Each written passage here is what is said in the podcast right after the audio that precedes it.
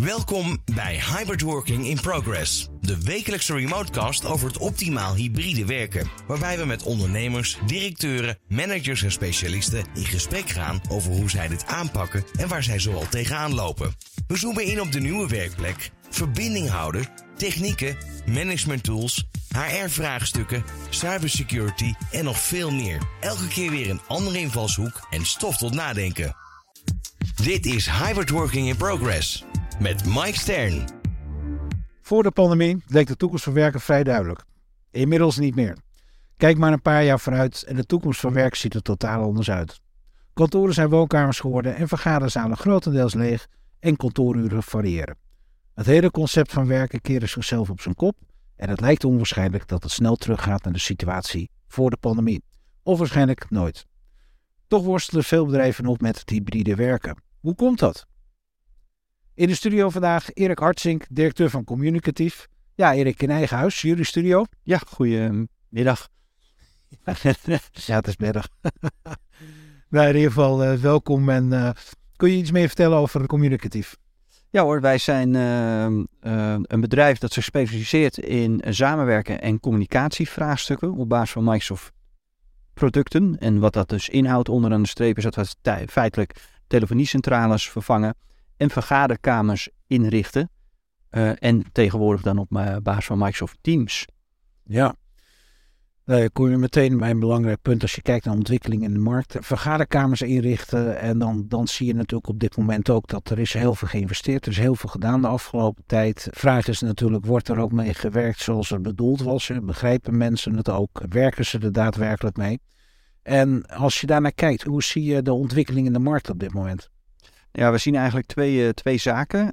Eén, um, Microsoft Teams heeft echt wel de markt veroverd. Uh, als je bent net terug van de, van de ISE, dat is de vakbeurs, uh, als het gaat om, om audio- en video vraagstukken.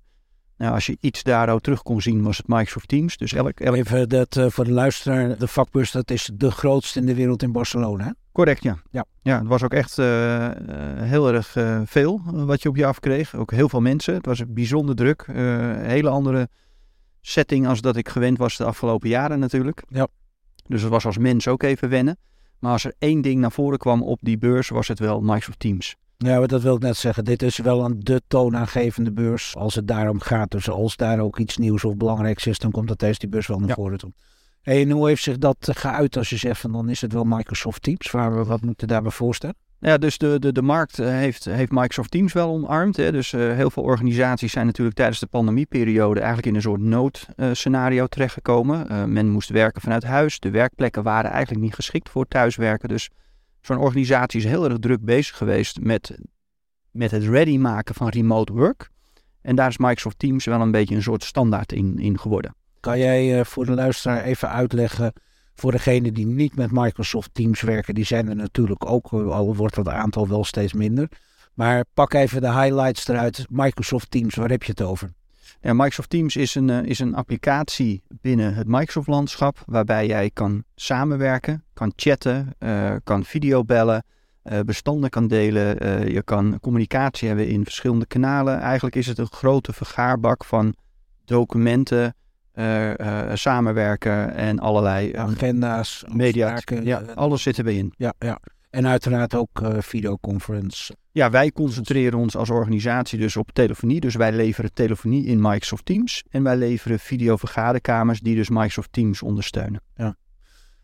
Als we nou even een klein stapje terug maken. We zijn uh, inmiddels, nou ja goed, het is bijna drie jaar terug dat, uh, dat het hele verhaal van de pandemie uh, begon. Kijk je terug, nou we weten allemaal wat er gebeurd is, waar we mee te maken hebben gehad. En daar kunnen we denk ik relatief kort over zijn.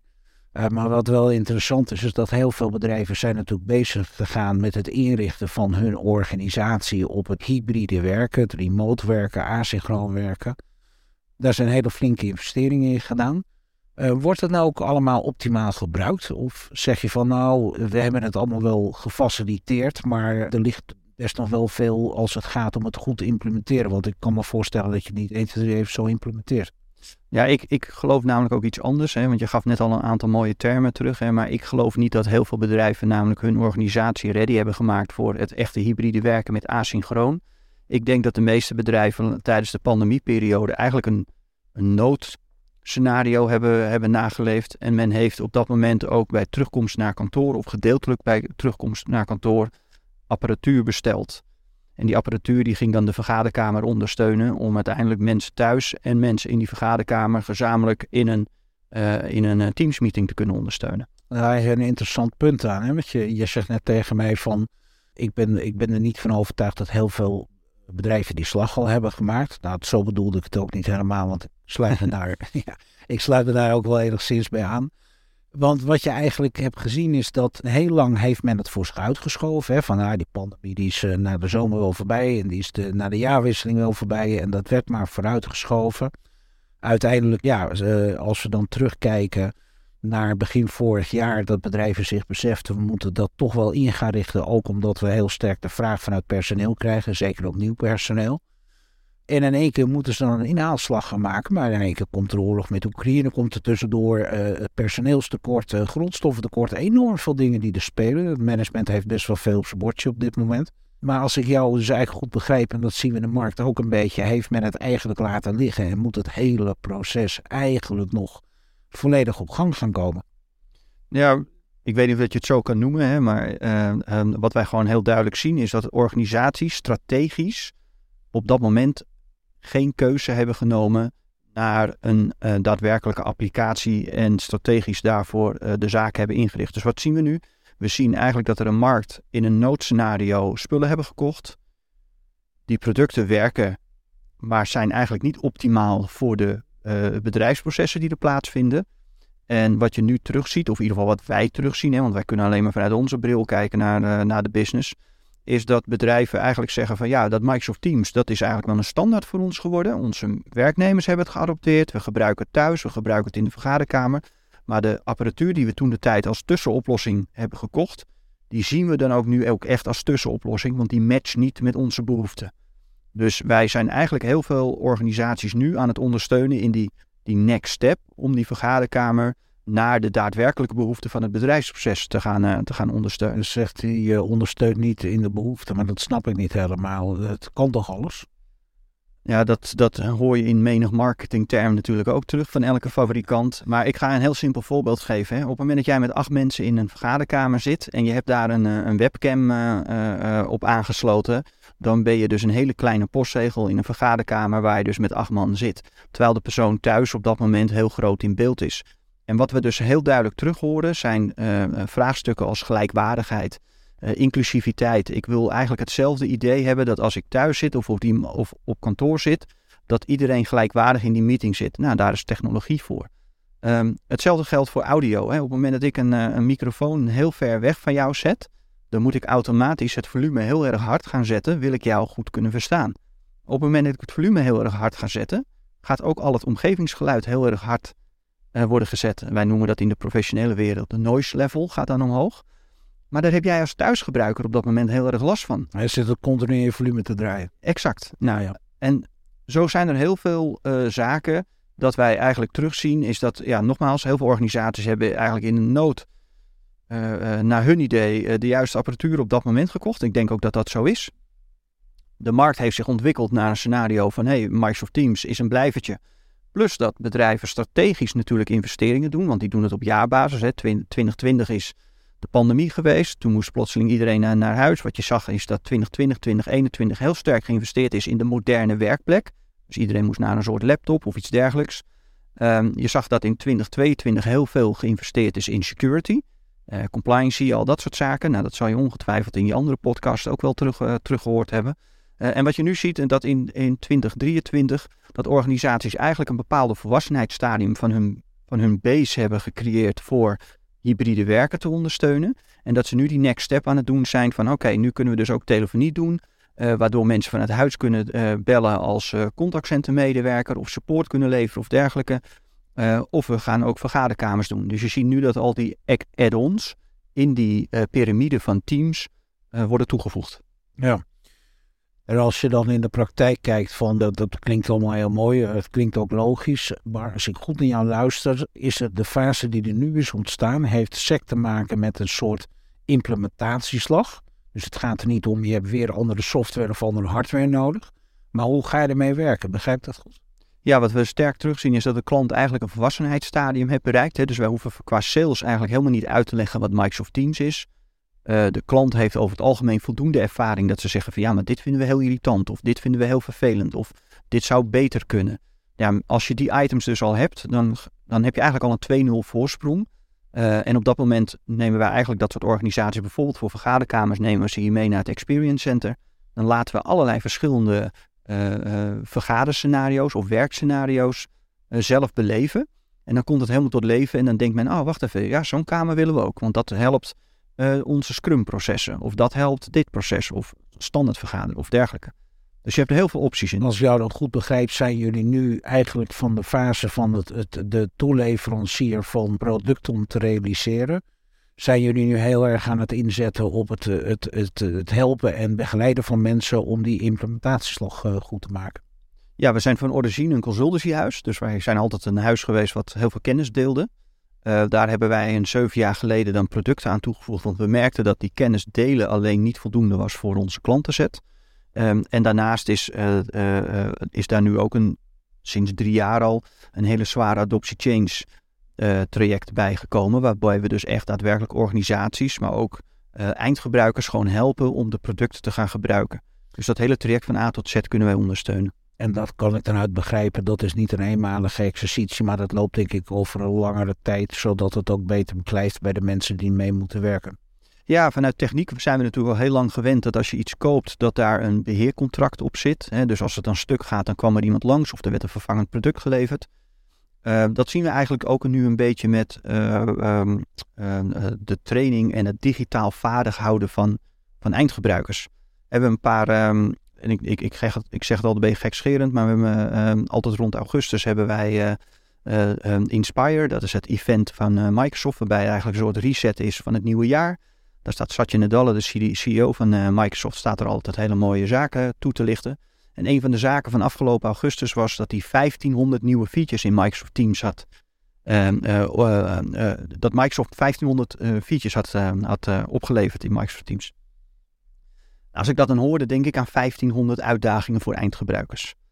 Um, Enkel dit is een gecontinueerde stroom. Vroeger installeerde je iets en was je als IT-afdeling eigenlijk zelf in controle wanneer er een update kwam, want die diende jij zelf te installeren. Nu komt heel veel uit de cloud, hè, dus vanuit Microsoft zelf bijvoorbeeld. Um, en die producten, die, die, die um, updaten zichzelf automatisch op uh, tweede of derde dinsdag van de maand, bij wijze van spreken. Zo geloven wij dus ook dat eigenlijk die SLA die wij in het verleden hadden op medewerker, of uh, op, op apparatuur, dat je zo'n SLA eigenlijk ook op je medewerkers moet hebben voor digitaal vaardig houden van je medewerkers. Kan je een uh, luisteraar even SLA even toelichten? Sorry, vakterm. ja, een, een, SLA is een eh, Service Level Agreement, maar wat we feitelijk doen is dat er een, um, zeg maar een supportcontract komt op het digitaal, vaardigheid, het, digitaal vaardig houden van je medewerkers. Wat eigenlijk bottomline niet anders inhoudt, is dat wij elke maand of elke twee weken een update naar een organisatie geven in Jip en Janneke, in videootjes, wat medewerkers met nieuwe functionaliteit kunnen doen aan toegevoegde waarde naar hun business. Dus geen knoppentraining, maar een toegevoegde waarde naar de business. Als je kijkt op dit moment, Erik, eh, naar de situatie in de markt. Eh, de, nou, mensen zijn voor een deel weer terug naar kantoor, werken nog steeds ook voor een deel thuis. Dus het hybride werken is wel here to stay. Hè? Dat uh, bekende uitdrukking remote working is here to stay. Merk je dat ook als je met dit soort processen bedrijven ingaat om, de, om die volgende slag te maken, dat ook iedereen daar zo voor open staat? Of heb je ook wel het idee van, nou ja, ik merk ook wel dat het management soms op andere gedachten zit of dat men helemaal terug naar de oude situatie uh, wil. Hoe ervaar je dat in de praktijk? Ja, we hebben natuurlijk de wens en we hebben de praktijken. Er zijn best wel wat managers die de wens hebben om naar de oude wereld weer terug te gaan. Uh, de praktijk wordt alleen, uh, niet alleen gedreven door het management, maar ook door gewoon de markt en het personeel. En wat we gewoon in de praktijk zien, is dat er veel organisaties um, strategisch aan het kijken zijn hoe ze hybride werken daadwerkelijk een invulling moeten geven. En dat begint, uh, of dat heeft heel veel facetten. Dus dat is niet alleen IT. IT hebben we redelijk op orde weten te maken in de afgelopen jaren. Uh, maar wat we nu heel duidelijk terugzien is hoe gaan we nou met gebouwen om? Wij zien behoorlijk veel ehm, eh, teams vergaderkamerprojecten eigenlijk starten vanuit de gedachtegoed dat het bedrijf namelijk 30% van zijn facilitaire ehm, vierkante meters afstoot. Ehm, en zegt, ja, maar dan gaan wij die overige 70% die we nog hebben, gaan we anders inrichten. En daar moeten dan nieuwe vergaderkamers komen. Dus mensen zijn dus heel duidelijk aan het kijken naar bricks, bike en behavior. En daarin zie je dat ehm, er samen afdelingen samen dienen te komen. Uh, dus er wordt veel meer naar multidisciplinaire vraagstukken gekeken, of multidisciplinair naar vraagstukken gekeken, waar dat voorheen een project IT was, of een project uh, facilitair, of een project uh, eh, HR. Ja. ja, je ziet die partijen, die zijn ook veel meer in elkaar overgevloeid, zitten ook overal veel meer met elkaar in het hele proces aan tafel. Houdt nog steeds in dat je op dit moment, we zitten in een zogenaamde perfect storm, er gebeurt alles tegelijk houdt natuurlijk toch in dat mijn vraag heel erg is van, heeft, heeft het ook prioriteit? Het beseft het management het belang ervan dat het voldoende prioriteit krijgt? Um, ja, dat is een beetje een dubbel, dubbel vraag. Ik denk dat heel veel management uh, wel het idee hebben dat ze er wat mee moeten. Uh, want de markt uh, vraagt dat. En de markt vraagt dat over vele facetten. Hè. Denk aan new hires voor, als, als, als eerste voorbeeld. Um, ik denk alleen dat heel veel management het niet zo dusdanig op de scope hebben staan dat ze ook daadwerkelijk zelf owners zijn uh, of mede-owners zijn van het vraagstuk. Dus uh, vertaald naar, wij zien gewoon in de afgelopen jaar uh, dat ongeveer 95% van onze klanten het als een IT-project initieel aanstuurt. Nou, dat wilde ik vragen. Dus je krijgt een beetje van of het is, maar ja, dat is IT. Of het is, of het is facilitair of het is HR, maar niet mijn pakje aan. Dus dat wat er een beetje gebeurt, dat het geen plek heeft binnen de organisatie. Nou, in, de, in de praktijk ervaren we dat zo. Hè? Dus, dus uh, 95% van onze contactpersonen zijn de IT-managers. Waarbij de IT-managers wel naar ons toegeven: hey, uh, help. Ik zit met een uitdaging. Ik weet voor mezelf dat die wel multidisciplinair is. Maar hoe bereik ik nou HR? Hoe bereik ik nou facilities? Uh, kan je ons daar ook in ondersteunen? Dus heel af en toe wel af en toe, eigenlijk in de, in de meeste projecten de laatste tijd, zijn we ook een soort mediator geworden tussen die afdelingen. Om eigenlijk zo'n project draagvlak te geven naar, uh, naar de gehele organisatie. Maar dat houdt, als ik jou goed begrijp, in dat je gewoon, als je dit traject in wil gaan, de alle disciplines aan tafel moet hebben, anders werkt dat gewoon niet. Ja, in de ideale wereld wel. Hè. En in de ideale wereld zou je dan ook zeggen van ja, dan is het misschien ook wel een gedeeld budget. Enkel in de praktijk zien we dat natuurlijk niet terug. Uh, of natuurlijk, wij zien dat in 95% van de gevallen niet terug. Uh, in die 5% gevallen waar we dat wel terugzien, uh, waar, daar is over het algemeen wel ook iemand van het management daadwerkelijk betrokken bij het digitaal vaardig houden van de organisatie. Maar dan, dan begrijp ik dus uit jouw woorden dat het gaat om meerdere dingen. Het gaat om awareness, het gaat om betrokkenheid, het gaat om taakstelling, verantwoordelijkheid. Maar het gaat ook om budgetallocatie, dus dat, dat, dat maakt het heel erg complex. Correct, ja. Uh, hoe los je dat op? Hoe, hoe vlieg je dat aan om toch binnen zo'n organisatie dat, dat te stroomlijnen? Nou ja, kijk, wij, wij draaien, uh, uh, wij starten eigenlijk over het algemeen de meeste projecten met een workshop. En die workshop is eigenlijk zo geënt dat um, tijdens die workshop wij allerlei interviews doen met verschillende afdelingen. En in die verschillende uh, gesprekken kunnen wij dan die afdelingen al wat meer laten samensmelten en de afhankelijkheden van elkaar toelichten. Uh, dat doen we uiteraard weer in Jip en Janneke taal, want het heeft geen zin om daar level 400 neer te gaan leggen uh, aan techniekkennis. Maar het is, het is wel een samenspel tussen die verschillende afdelingen. Op het moment dat jij de mens en het gedrag digitaal vaardig wil houden, dan zullen zij moeten begrijpen dat ze ook een stapje moeten zetten als er nieuwe technologie naar binnen komt, als dat een proces gaat ondersteunen. Daar zijn we inmiddels al een tijd op weg hybride werken is al in full swing, dit niet, dan loop je eigenlijk achter de feiten aan. Dit, dit had al eigenlijk gewoon op rolletjes moeten lopen. Ja, maar ik denk niet dat het hybride werken al in full swing is. Hè. Kijk, wij hebben het gedrag van hybride werken al, al grotendeels omarmd. En dat zijn dan de voordelen dat we thuis werken, dat we kinderen naar school kunnen brengen en kunnen ophalen. Dat we zelf af en toe kunnen sporten. Eh, dat we denken dat we veel al plaatsonafhankelijk kunnen werken.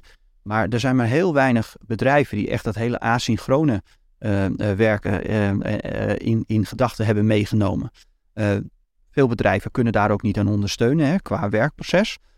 maar een hoop bedrijven zijn gewoon nog niet zo volwassen, want ze dienen eerst hun basis op orde te hebben. Ja, nou ja, en, en let wel, niets gaat snel natuurlijk. Hè. Mens verandert niet snel. Veel mensen houden graag vast aan oude gewoontes. Nou ja, dan gebeurt er nog heel veel tegelijkertijd binnen zo'n organisatie. Maar ja, aan de andere kant, je zal als bedrijf toch iets moeten. Want je haalde het net al aan, je krijgt een hele nieuwe instroom mensen. Ja, en die zeggen ook gewoon, even heel plat gezegd, ik ga hier niet vijf dagen per week in een bunker met TL-lampen zitten. Uh, hoe gaat u mij faciliteren? En zo niet, dan zoek ik wel wat anders. Ja, dat is het punt op het moment. Hè. Uh, ik denk dat wij in, een, in de huidige tijd, uh, in een tijd leven waar nog nooit zoveel uitdagingen zijn geweest, tegelijkertijd die op het bordje van het management ligt. Hè, dus we hebben uh, een, een, een, ja, zeg maar een gedeeltelijke crisis voor onze neus. Ehm, we hebben een inflatie die, die gigantisch is. we hebben een marktpotentieel, hè, want nog steeds draaien heel veel bedrijven, bedrijven positief als we naar de beurscijfers kijken. Uh, en ondertussen worden er uh, ettelijke procenten uit mensen ontslagen, voornamelijk dan in de US. dan hebben we natuurlijk een oorlog. We hebben allerlei spanningsvelden. Ja, gaat daar maar aan staan als, als organisatie. Vandaar die term ook perfect storm. Hè, van het, het komt aan alle kanten. En ik probeer alleen heel erg een vinger erachter te krijgen van... als ik mij verplaats in het management van een bedrijf... en ik zeg op een gegeven moment van het ligt zo voor de hand dat er heel snel, dat zie je ook, je ziet dat het management zwalgt. Hè, het is dan naar links, dan naar rechts. Dat er steeds wel een prioriteit is die belangrijker is. En wat ik nu zeg, ga je waarschijnlijk niet leuk vinden, maar dan uh, hetgeen wat jullie uh, propaganderen, wat er goed moet gebeuren. Hè, want dat zie je niet en dat hoor je niet. Dat is net zoals met cybersecurity. Van ja, zolang je het niet ziet, dan kan je het onderin al aangooien, want uh, het is er niet. En dat, dat is een beetje wat ik, wat ik probeer te traceren van hoe, hoe krijg je dat management nu betrokken. Ik kan me ook voorstellen, misschien dat jullie ook in de praktijk zien, ja, dat er ook een bepaalde laag in het boven oude management zit. Die zit, denkt, joh, naar mij de zonvloed, uh, nog een jaar, anderhalf jaar, ik ga de tent niet meer op zijn kop zetten. Maakt voor jullie wel ontzettend moeilijk. Dit proces, wat eigenlijk veel sneller zou kunnen en heel veel voordelen oplevert, om dat ingeregeld te krijgen. Ja, wij komen allerlei facetten tegen. We hebben externe adviseurs die worden ingehuurd als uh, zogenaamde specialisten die nog uit het jaar kruik komen qua denken. Hè. Dus wij, je komt van alles tegen in, uh, in de huidige markt. Belangrijk is wel om mee te geven is dat um, alles heeft zo zijn tijdspannen. En wat bedoel ik daarmee is dat traditioneel bij een telefooncentrale, die ging je pas vervangen op het moment dat het oude telefooncentrale uh, afgeschreven was. En dan ging je zes maanden van tevoren eens om je heen kijken en dan ging je naar iets nieuws. Dat zien we nu nog steeds. Op het moment dat partijen van een traditionele telefoniecentrale naar Microsoft Teams gaan, dan is eigenlijk het moment om daarna te gaan kijken, is wanneer die oude telefooncentrale bijna is afgeschreven. afgeschreven. Als we dat vertalen naar hybride werken, is een groot, onder, groot deel van het hybride werk is niet alleen mens en gedrag, wat we hebben ondersteund met een moderne werkplek, maar is ook de facilitaire omgeving. Dat is het gebouw, um, um, en alles wat erbij komt kijken. Als je dat onderdeel neemt, de meeste uh, grote organisaties uh, zaten in gigantische panden, hè, gigantische vierkante meters. En dat zijn vierkante meters die over het algemeen vijf, zeven of tien jaar huurcontract onder de neus hebben zitten. Als je dat voor je neus hebt zitten en je hebt net twee jaar voor de pandemie uh, verlengd, ja, dan kan je wel allerlei wilde plannen hebben. Maar als jij nog vijf jaar je vastgoed voor je neus qua facturatie hebt, dan kan je heel moeilijk uh, je hele omgeving wijzigen, tenzij je daar andere bestemmingsideeën uh, uh, over gaat krijgen. Dus wij horen ontzettend veel organisaties van het herallokeren van vierkante meters. Hoe gaan we daarmee om? Er zijn een aantal organisaties die zeggen, ja, wij hebben toevallig jaar ervoor al kunnen stoppen of niet verlengen of deels verlengen. En dat zijn eigenlijk hetzelfde als wat ik net zei met die, telefoon, uh, met die telefoniecentrales. Dat is dan ook het momentum dat zo'n organisatie zegt: oké, en nu pakken we strategisch door. Want nu hebben wij eigenlijk het hef in handen.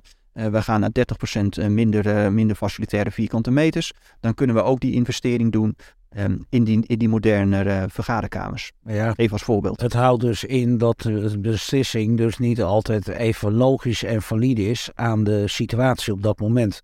Want dan kijk je als management niet naar wat heeft mijn organisatie nodig en hoe ga ik mijn mensen faciliteren om zoveel mogelijk uit hun werk te halen, wat zich uiteindelijk ook weer moet resulteren in bedrijfsresultaat. Maar je kijkt dus van hoe lang duurt het contract en aan de hand daarvan ga ik het een en ander binnen mijn organisatie inregelen. Ja, er zijn gewoon heel veel besluitvormingen die bepalen of dat een organisatie wel of niet gaat investeren. En dat eh, we hebben een beetje de ideale wereld gecreëerd. Alsof dat als elke werknemer die schreeuwt dat er wat anders moet gebeuren, dat we dan de hele organisatie maar 180 graden moeten gaan draaien. Dat is natuurlijk gewoon onzin. Hè? Als bedrijf produceer je iets of je maakt iets en dat lever je naar de markt en dat is jouw core business. En dat je in de onderstroom dan je organisatie dient aan te passen aan de nieuwe wereld. Ja, daar zitten allerlei factoren aan. En de ene kan dat heel snel. Uh, er zijn ook organisaties uh, opgestaan hè, tijdens de pandemie in een soort uh, ja, nieuwe organisatiecultuur, um, structuur. Denk aan Remote, het bedrijf wat uit Nederland komt, wat ondersteunt in, in, in um, remote medewerkers. Maar die hebben vanaf de DNA-structuur hybride werken of eigenlijk remote first als strategie gezet. Als jij als DNA-structuur en je, en, je, en je bestaat als bedrijf al 100 jaar en je hebt misschien wel een koninklijke zegel op je voordeur, dan is jouw DNA als organisatie nooit remote first geweest.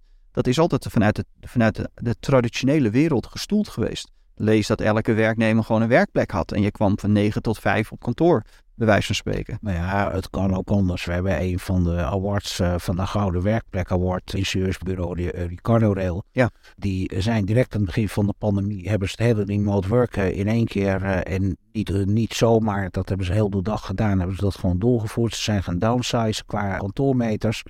En zij zijn heel erg succesvol daarin uiteindelijk geworden. Nou, dat is dan de andere kant. Dus je hebt het ene van waar, waar weinig tot niets gebeurt of nog in werking gezet moet worden, tot bedrijven die inderdaad, zoals jij net met remote aangaf, hè, dat, dat is een andere manier van, van een bedrijfsproces zoals je erop insteekt. Maar, uh, Ricardo Rail is dus wel het, het, uh, het perfecte voorbeeld met wat ik net zei met die 5%.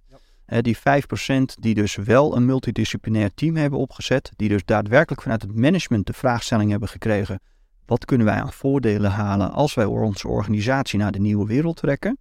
En dat zijn ze gaan uitzoeken.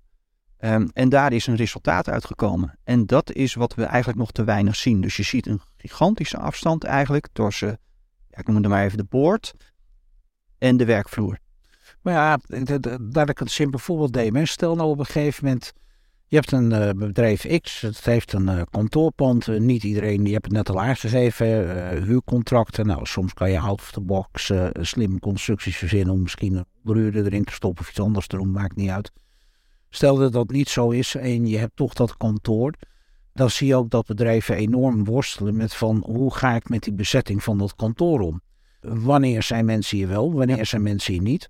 Nou, om het maar enigszins te kanaliseren, heeft men dan maar bedacht op nationale basis van dan zijn dinsdag en donderdag de kantoordagen. Nou ja, hoe gek kan je verzinnen om inderdaad met elkaar op de tegenwoordig en soms 1200 kilometer te gaan staan op dat soort dagen.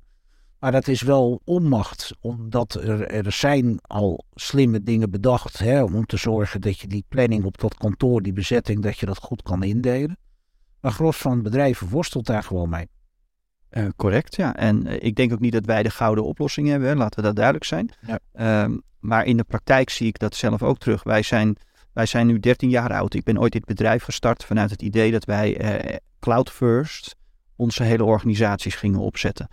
En uh, dan, um, ja, dan, dan... Wil je ook even voor de luisteraar even Cloud First even uitleggen? Um, wij hadden geen enkele uh, PC of server uh, feitelijk die ergens in een rek stond. Ja, misschien bij een provider. Maar wij haalden eigenlijk alle software as a service uit de muur. En daar betaalden we netjes dan natuurlijk per maand voor. Waardoor onze medewerkers all over the world, anytime, anyplace konden werken. en dat was 13 jaar geleden vrij uniek. Um, en in mijn idee de standaard waar we naar, naar, naartoe zouden gaan. Um, en toen, door groei, neem je medewerkers over die uit traditionelere organisaties komen. En wat je daar dus ook al in zag, is dat mensen aan de voorkant heel duidelijk zeggen: ja, maar ik zoek meer vrijheid en ik wil meer in control zijn over mijn eigen indeling van tijd en, en werkgedrag en al dat soort dingen.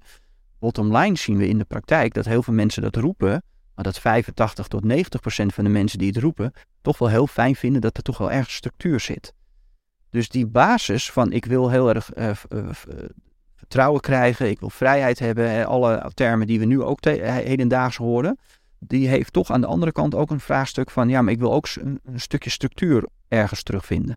En blijkbaar hebben dus heel veel bedrijven dan maar verzonnen dat we dan op dinsdag en donderdag maar terug in de file gaan met z'n allen.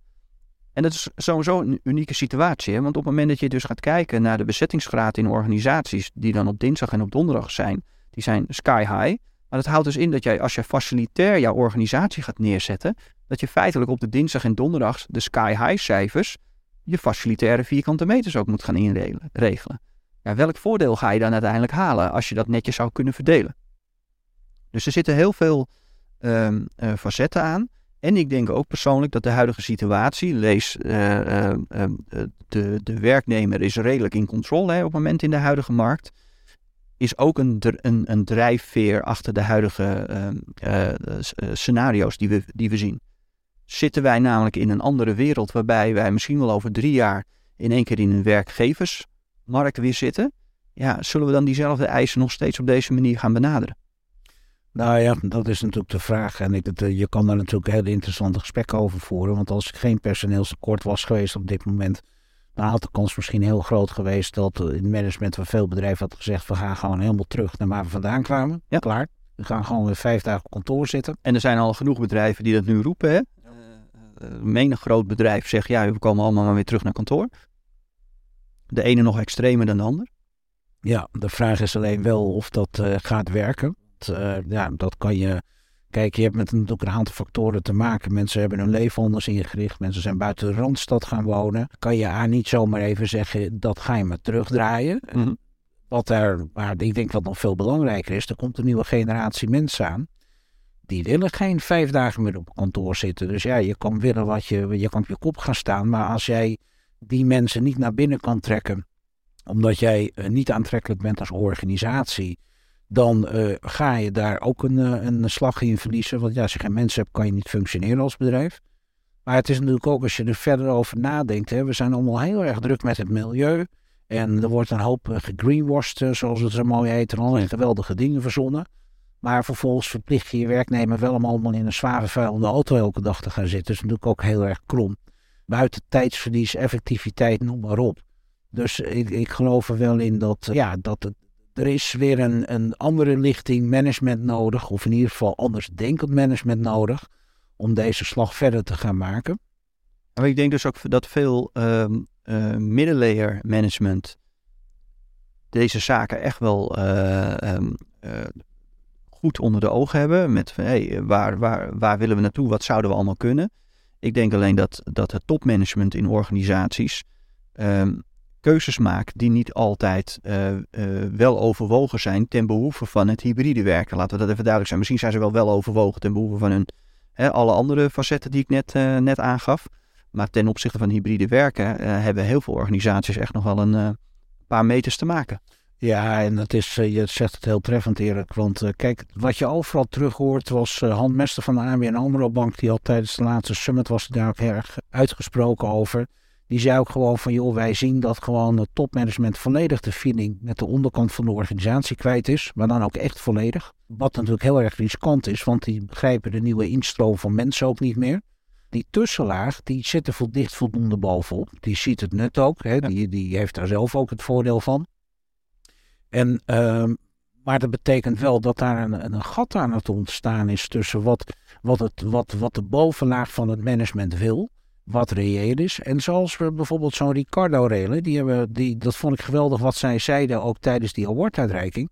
Ze zeiden op een gegeven moment van, de enige manier waarop wij dit succesvol neer hebben kunnen zetten, is dat wij als allereerste stap de organisatie zijn ingegaan tot in de laagste regionen en uit zijn gaan vragen, wat wil je, waar loop je tegenaan, wat kan er beter, hoe kunnen we het aanpakken, eh, noem maar op als je dat niet doet en je gaat vanuit een topmanagement, uh, top-down uh, managementstructuur uh, werken. En inderdaad dan roepen van ja, weet je, right or wrong, I'm still the captain. ik wil iedereen weer op kantoor. Mm. Nou ja, prima. Maar dan, dan, er zit een harde kern, dat weet ik. Maar die, die zal op een gegeven moment, die verdwijnt ook een keer. En ik denk dat dat ook meteen de lengte van het, van het inbeddingsproces weergeeft dat dit zeker nog jaren gaat duren voordat dat helemaal goed is ingebed en geland is en inderdaad optimaal uh, gaat werken. Nou, dat is wel geinig wat je zegt hoor, want uh, ik heb daar nog niet zo gek lang geleden een, uh, een dame gesproken van een grote organisatie, financiële sector. En um, die, um, die organisatie is ook helemaal ingericht met um, asynchroon werken. Dus de hele cultuur van het bedrijf is ondertussen zover dat jij plaatsonafhankelijk, tijdsonafhankelijk kan werken en dat bijna elke meeting en elk vergaderstuk ergens online terug te vinden is. Dus dat jij niet per definitie overal bij hoeft te zijn en dat je dat in je eigen moment van tijd terug kan kijken. En het mooie vond ik in dat gesprek, is eigenlijk een stukje bevestiging wat eruit terugkwam. Ehm, toen ik met haar daarover aan het doorvragen was van hey, waar, waar komt die drive vandaan? Hè? Waarom hebben jullie dit als organisatie al deze stappen gemaakt? Want ik zie dat jullie als organisatie ja, mijlenver zijn op, op menig bedrijf hier in Nederland. Toen kwam eigenlijk het verhaal naar voren. Ja, um, een van onze, onze C-level mensen was heel ja, digital native, heel erg digitaal first aan het denken. Dus die was heel erg aan het kijken hoe kunnen wij technologie voor ons als organisatie, maar vooral voor ons als mens laten werken. dus waar gaan wij die voordelen uithalen? Diezelfde organisatie is een jaar geleden, uh, en dit is dus tijdens de pandemieperiode is dat gestart. En ongeveer een jaar geleden hebben zij een nieuwe um, uh, boardmember gekregen ter vervanging van deze digital first gedachtegoedpersoon. En de, de beste dame in kwestie zei ook van direct van ja, we zien al dat het iets wordt afgeremd. Dus er zit heel veel um, innovatiekracht eigenlijk in de boord, zonder dat zij doorhebben dat zij zelf die kracht kunnen, kunnen leveren. Of willen. Dat ja. is natuurlijk ook. Nou, wat jij zegt, Erik, ik vind dat uh, het doet mij terugdenken aan uh, de eerste half jaar van, van zeg maar de, de, de pandemie, de lockdown dan is zeg maar. En ik zag op een gegeven moment, er waren veel organisaties aan het begeleiden. En dan had je op een gegeven moment had je dan een online meeting. En dan uh, Zoom, of in het begin was alles Zoom. Hè, dus uiteindelijk is het allemaal Teams geworden. En dan zag je dus het oudere management. Hè, dan heb je twintig poppetjes voor, op het voor je op het beeldscherm. En dan, uh, dan zie je dus het oudere management. En die dan na maandenlang nog niet in staat zijn om iets van hun bureaublad af te halen en naar een mapje te slepen. En wat je dan ook ziet is dat alleen de persoon in kwestie zag het waarschijnlijk niet. Maar ja, dat anderen zitten te ginnegappen en eigenlijk zitten uit te lachen gewoon vanuit onkunde. Omdat altijd juffrouw, juffrouw Jannie dat altijd voor hen had geregeld. Mhm.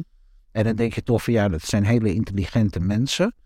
Die moeten dat in principe kunnen. Maar ik denk, waar, wat jij net zegt hè ik heb, ik heb het internet eh, vanaf het allereerste begin meegemaakt. Maar ook echt gewoon dat, dat ik mensen sprak en dat wij dingen ontwikkeld hadden. Die zeiden van ja, maar joh, dat hebben wij niet nodig. We hebben een fax, weet je wel, daar kunnen we alles mee. Ja. Nou, dat, dan praat je echt over begin jaren negentig. Zeg. Bulletin board niveau. Ja, precies. maar, ja, maar als je kijkt naar alle mensen die nu zeg maar in die plus 50 jaar bovenlaag zitten. Of in het hogere topmanagement, whatever die hebben vanuit school nooit leren werken met, met computers. Dat, eh, die zijn, dat is volledig langs hun heen gegaan. En ik ben, dit is niet nieuw wat ik zeg, dit is al veel langer bekend. Zij hebben daardoor een enorme achterstand, maar ook een aversie. Eh, ik heb met mensen nog wel eens een discussie over social media, bijvoorbeeld LinkedIn. Hè. Je zegt van, joh, dit, kan je dat mee? Het is allemaal niks voor mij. En, uh, nee, dat is voor mijn kinderen. En ik wil geen Facebook en LinkedIn en LinkedIn wat en Twitter en weet ik veel wat. Nou, ze kunnen het niet eens uitspreken, maar ze zijn er gewoon wars van op voorhand. En dan zeg ik wel eens van, joh, het zou alleen al leuk zijn als je snapt waar je kleinkinderen mee bezig zijn. Ik zeg maar, los daarvan.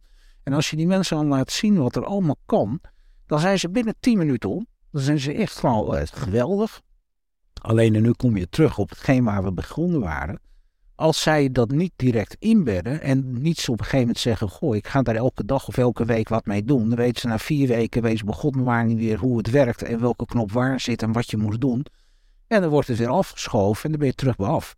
En dat is eigenlijk waar we het gesprek begonnen. Hè? Dat jullie zeggen van nou, daar zijn we heel erg op aan het focussen. Om dat proces ongoing te houden.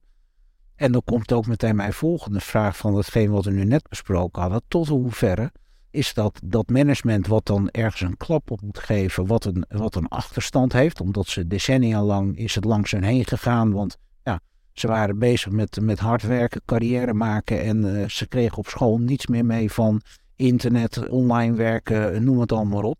Hoe hou je die aan boord? Ja. Hoe hou je de boord aan boord?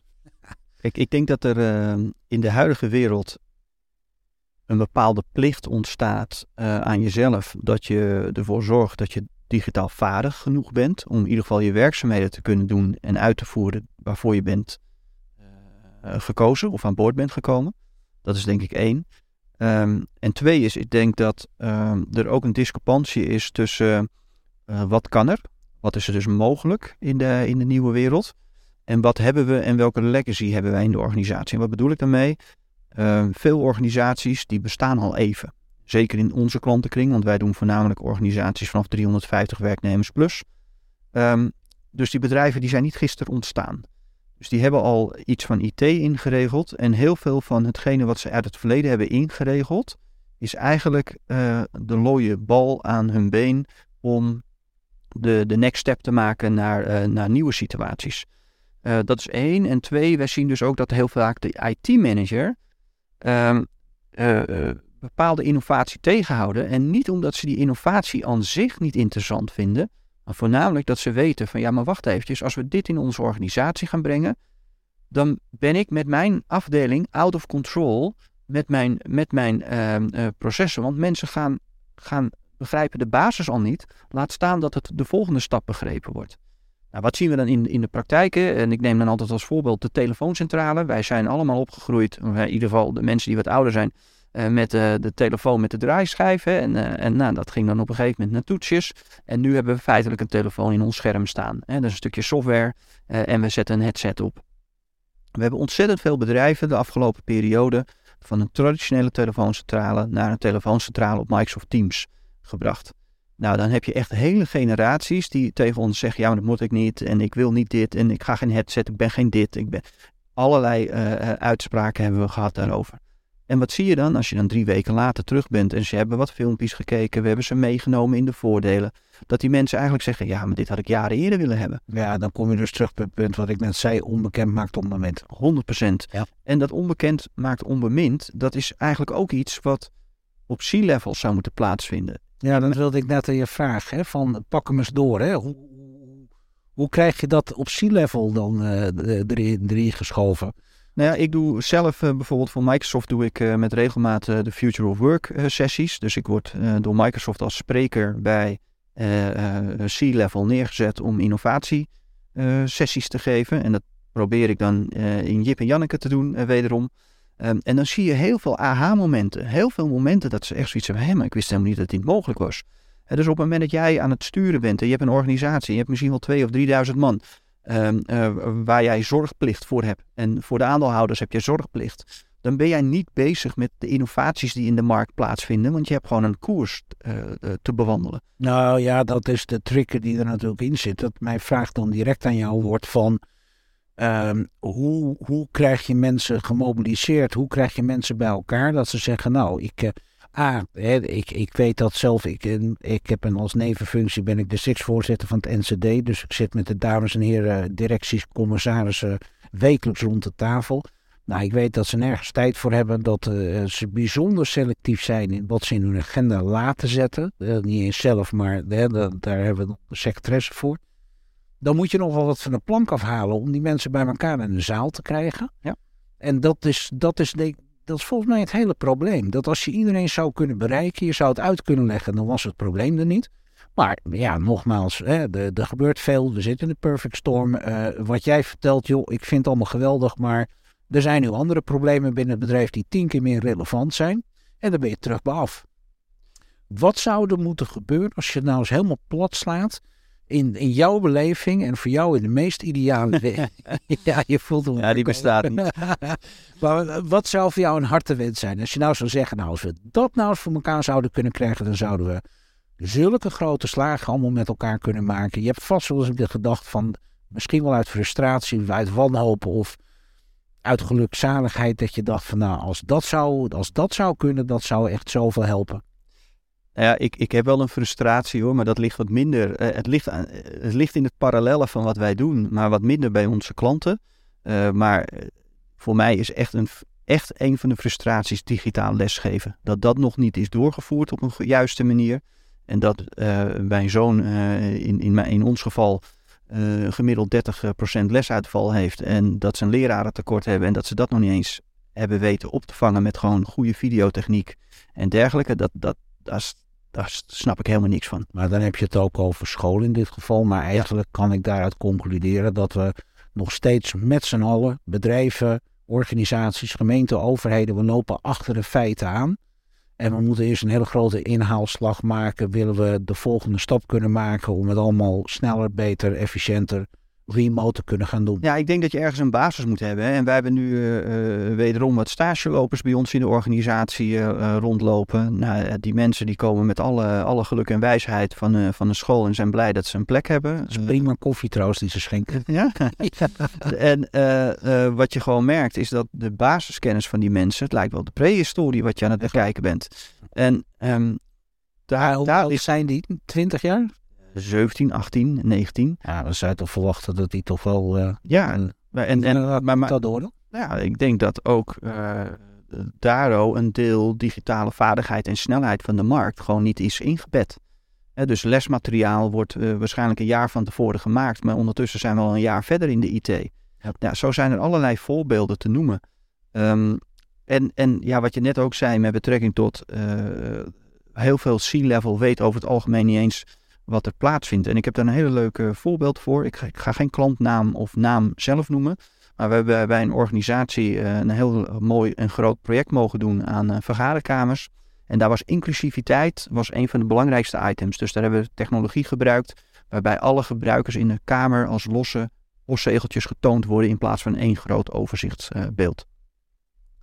En de, de CEO kwam in de organisatie eh, bij, bij de IT-manager en die zegt tegen de IT-manager, joh, ik ben laatst bij, uh, bij een bedrijf geweest, die hadden zo'n mooie vergaderoplossing, dat moeten wij ook hebben. Dus die IT-manager zegt, tegen de CEO van, joh, ben je al bij ons geweest? Heb je überhaupt gezien wat wij hebben geïnstalleerd? Nee, eigenlijk niet. En dan gaat kijken en dan zegt, maar dit is veel toffer als wat, wat die organisatie had. En daar, gaat, daar zit eigenlijk al een punt. Hè. Je ziet dat er heel veel afstand is van de werkvloer. Men weet niet uh, uh, tot in de detail wat daar gebeurt. En dat hoeft natuurlijk ook niet tot in de detail. Maar er is wel beeldvorming. En daar ligt echt wel een stukje basis. En ik denk dat we daar met z'n allen wat aan kunnen doen. En daar heb je natuurlijk ook de Remote Working Summit voor. De, de, de sessies die we met z'n allen doen. Uh, ja, toch nou, kennis delen. Het is treffend wat je zegt, want je komt toch steeds ook weer terug. Het voorbeeld even van Ricardo Rail nog een keer pakken. Die zeiden, wij zijn alleen maar succesvol geweest omdat wij de organisatie in zijn gegaan. Hè? Kijken wat gebeurt er. En net wat je zegt, dat hoeft niet in detail, maar je moet wel begrijpen wat er onder je vleugels gebeurt.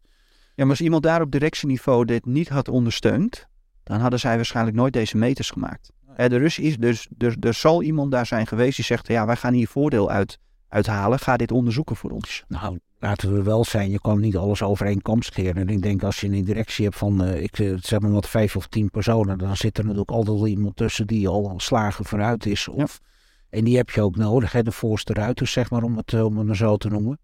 Nou ja, goed, als ik zo naar je luister, Erik, dan uh, is er uh, nog een hoop te doen. we hebben genoeg te doen in de aankomende jaren. We willen niet te vervelen. Net wat je zei, uh, we gaan inderdaad op het summit 19 juni vanuit Mediapark in Hilversum gaan we een hele dag lang met meer dan 60 uh, experts, waarvan je er ook een bent, uh, gaan we dat dus uh, met heel veel keynote sessies. ja, we hebben ook mooie klantcase. Hè? We, we, gaan met PGGM gaan we vertellen ja. hoe we daar de digitale transformatie hebben gedaan van de traditioneel vergaderen naar de nieuwe wereld. Ja, en dat is ook mooi, want dat is ook wat mensen die willen natuurlijk graag cases, best practices horen en dat soort dingen. Daar kan je het meeste uithalen.